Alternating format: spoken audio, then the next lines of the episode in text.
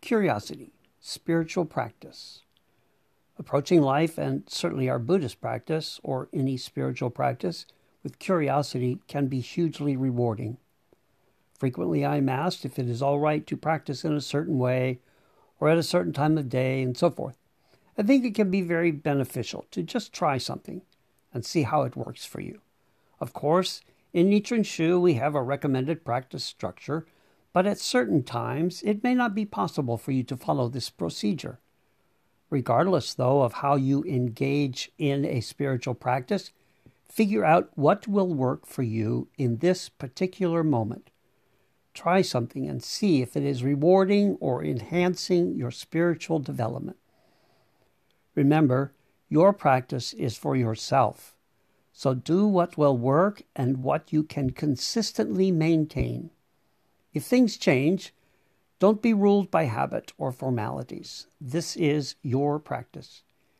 If you try something and it doesn't work, then be willing to try something else. One thing that appears over and over in the Lotus Sutra is the benefit of praising this greatest of all the Buddha's teachings.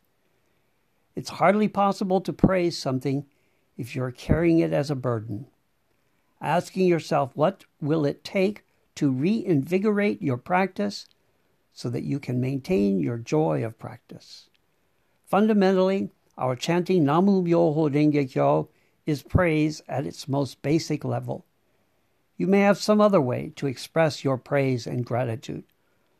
We are singing our admiration for and devotion to the Lotus Sutra.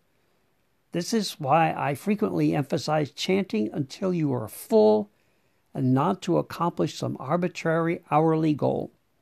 Again, whatever your practice is, however you manifest it, do so to fill your life and not your time.